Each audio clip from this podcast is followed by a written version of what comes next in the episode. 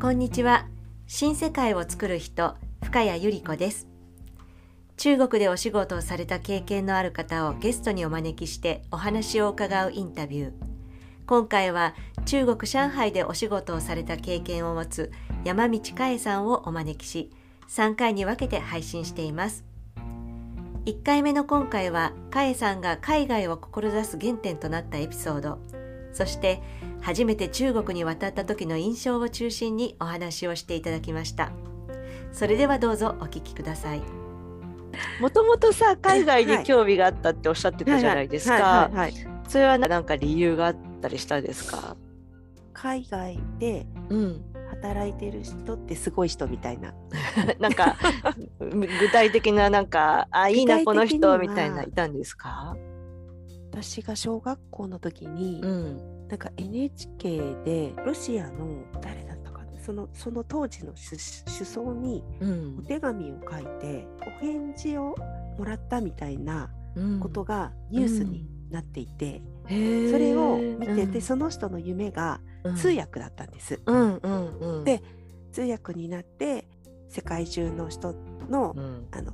架け橋になりたいみたいな感じのことをおっしゃっていて、うん、えー、この人すごいって思ったのが、すごいこう衝撃的で、うん、それからなんかこう通訳ってあそんな職業があるんだっていうのが、えっと、漠然とあってでその頃に、えっと、ちょうど英語を習い始めて、英語が好きになって、でそこからですねえー、それ何歳ぐらいの時でしっておっしゃってましたっけ今、えっと、英語ですか？あそのうんうんそのわ通訳って仕事があるんだみたいな。っていうのが5年生とか6年生ですね。小学校の高学年の時なんだ、はいはい、そうですね。どこかにずっとインプットされてたというか、はい。でその後英語を習いに行って。英語を習いに行ってで、まあ中高は割と英語で点を稼いでたっていうところがあって、うん、あ私やっぱり外国語っていうのに興味があるって好きなんだっていうのは、うん、もうその時からあって、うん、それからですねえっ、ー、と英語。あでも英語ってもうその頃すごく勉強する人たちが増えてきて、いや英語はみんな英語やってるから英語無理だと思って、得意だったのに？得意だったのに。いやもっとすごい人がいる。上には上がいるみたいな。うん、でこれで方向転換して中国語いいかもみたいな。でちょうどその波がこれから中国語いいよみたいな波が来てたっていうのもあって、ね。うん、あと父もちょうど仕事で中国にいたっていうのもあって、はい、身近に感じてきて、うんうん、それからですねじゃあ学校卒業された時は海外に行く、ね、就職 やっぱりどうしても海外に行くなんかこう、道筋を作りたくて。たかった。なんか何ですかね。何かしたかったんでしょうね、うん、今考えると。なんかエネルギーが有り余って、このエネルギーをなんとかどこかにどこかに、はい、使いたいみたいな、うん、本当は外国語大学に行って、うん。うん、東京に行きたいと思ってたんですけど、うん。うん、その夢叶わずでで地元の短大に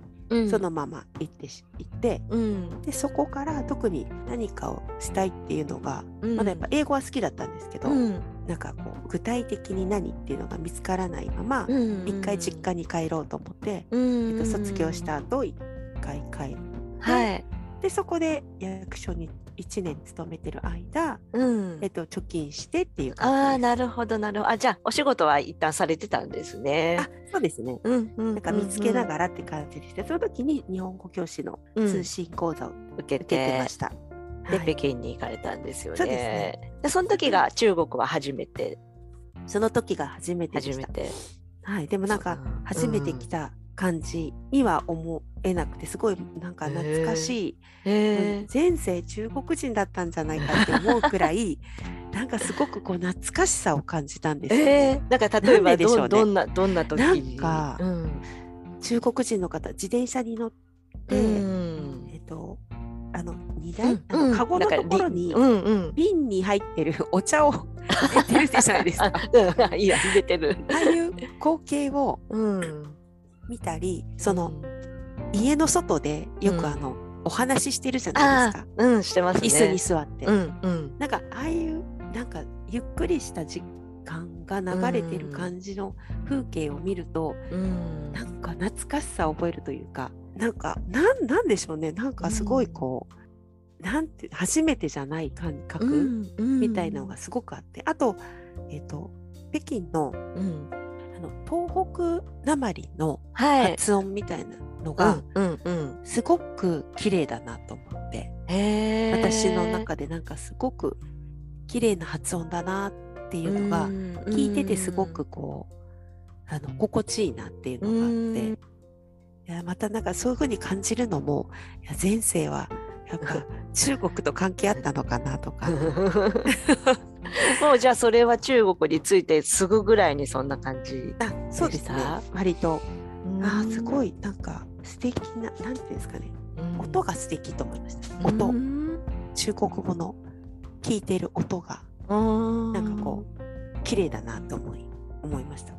その時って中国語はなんかある程度勉強してたのも。えっ、ー、とで少しだけやっていきましたけど、うん、なんかあまりもうやらないでまっさらでいった方が、うん、なんか変な知識が入れないままいった方がいい,、いいいいよって、うん、あの知り合いの方にそう言われたので、まあちょっとだけでもあの挨拶とか、うんうん、ちょっと身の回りのことを言えるぐらいの程度でいきます。はい、じゃあもう本当に言葉っていうよりか音として聞こえてきたって感じなんだその時は。そうですね。うん。最初のあの語学の歩くのやつで行った時は、はい、まあ2週間って短かったと思うんで、あっという間に過ぎちゃったと思うんですけど、はい、その2週間の間にあった、うん、その何人かと手紙交換して連絡を取ってたんですよね。で私がまた留学で行くってなった時に、うん、結構いろんなとこを案内してくれたり、えーと、一緒に会ってお食事したりとかしてたので、うん、前からお友達だったんで すかその2週間の時に、はい、あの出会った人がなんか可愛くて素朴でって喋れたらもっといいだろうなって思ったって前おっしゃってたんだけど、はいはいはい、例えばどんな子たちでした？えっ、とまだえっ、ー、とですね10代の後半ぐらいの子たちだったので、これから旅立つとかなんかこれから就職するとか、これから大学行くとか、えっと、そういうお年頃の子たちだったので、だ少しだけ年下だったんだその時は。えっとそうですね。ね。5歳ぐらい、うん、そうですね、うん、年下で、うん、あなんか可愛いって思って、うん、なんか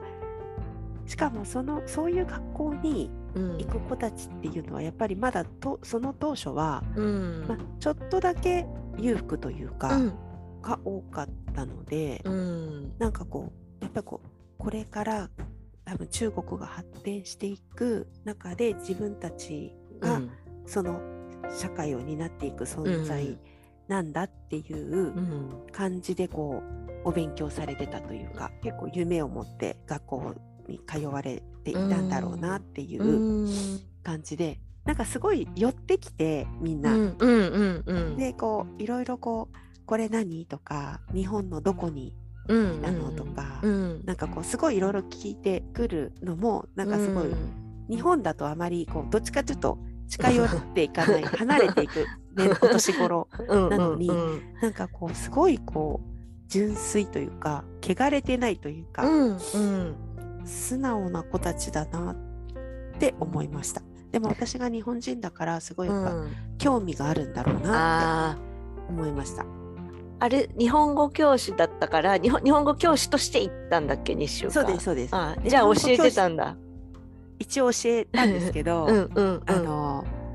そうその時にやっぱりこう、うん、日本語だけじゃまだまだ伝わらない何かがあって、うん、それを中国語だとこういうふうに言うんだよねっていうのを確認されても、うん、ちょっと私その時分からなかったので、うんうん、あそっかじゃあ私が中国語を知ってれば、この表現は、あの中国語だとこんな感じのなるっていうのをあの伝えたいなっていうのもあったり、あとやっぱ自分も中国語できるようになってなんか、うん、あの会話ができるようになりたいなっていうのがあり確かに。ねそんなせっかく寄ってきてくれるならね。そうですね。日本語だと向こうもねまだそんなには喋れないもんね。ね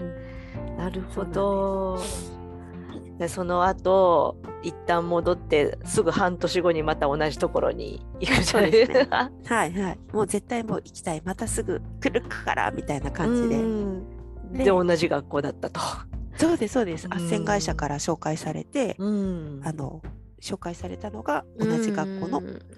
同じその寮だったんですよね。えすごいまた来ちゃったみたいな。はい。それすごかったですね。その時はだからその日本語教えてた時の人もいたの？まあねさっきで文通とかしてたって言ったけど。あいましたいました。で私たちはでももうなんですかね外国人専用の語学を外国人から来た人たちが習う語学の校舎だったんで、校舎は全然違ったんですけど、でもいました。だからすごく最初のうちは全然知らなかったので、すごい頼りにああそうだね。でも心強かったですよね、はい、心強かったです。なんかどこに行くにしても、うん、あのいろんなことを教えてくれたりしたので、うんうん。うん、これを買うにはあそこがいいよとか、うんうん。うん、あそこはちょっと危ないから、うん、あのこっちの方にいた方がいいとか、うん、なんかそういうのって分かんないですここが美味しいとか,、うん。うん、そういうのはすごい助かりましたね。じゃあいいいいよね。向こうも日本語分かるしね。あそうですね。お互い良かったですね。ねはい。じゃあその留学先で中国語を勉強中国語の勉強ですか？そうです。もう中国語だけですね。えっと、半日あって、で、うん、半日はもうフリーだったので、うん、同じ寮の人たちと出かけたりしてました。そうですね。年越しとかも家に招待してくれて、あの餃子を一緒にいただいたり食べるイベントみたいなのもすごいよくしてくれてなんかしょっちゅうなんかあの中国人のお宅に行ってました。行ってました。えっとじゃあその後、はい、でも半年で戻ってこられて半年だったえっと1年1年か。1年留学されて、はい、本当は2年行きたかった。2年2年ぐらい行けば喋れるようになるだろうみたいな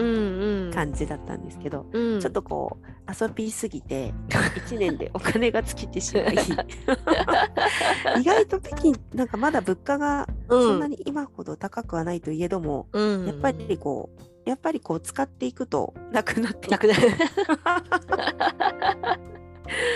であやばいこれ、うん、もう帰んなきゃお金ないみたいな感じで、うんうん、それで、えっと、夏休みになった時に、帰ります。みんなもう、あの一回帰るっていうありますね。ちょうど、ね、はい、昨日向こう9月、ね、8月か9月ですもんね。そうですそうです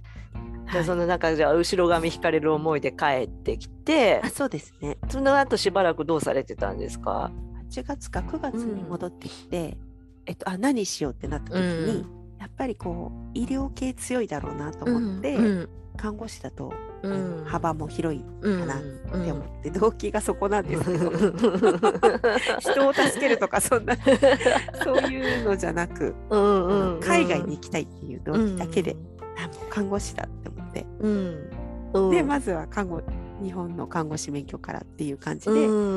近くにある看護学校、通える範囲のところを急に思い立って勉強し始めて、で受け受けてで次の4月からは看護学生、うん、えー、すごい。えじゃあ半年ぐらい勉強しただけで？そうですす。ごいね。そんなことないです。なんで受かったのかわかんないんですけど。だって今まで習ったのと全然違うね。そうなんですだから周りにもびっくりで、今度は看護師みたいな感じで、うん、すごいびっくりされました。えー、って。全然違うじゃんって、うん。うんはい、一から勉強だしね。そうですね。もう本当に一からでした、留学から戻ったかえさんは海外への道を見つけるために看護師になることを目指します。次回は新たな進路を選択したかえさんが再び中国を目指すまでの道のりについてお聞きしますそれではまた。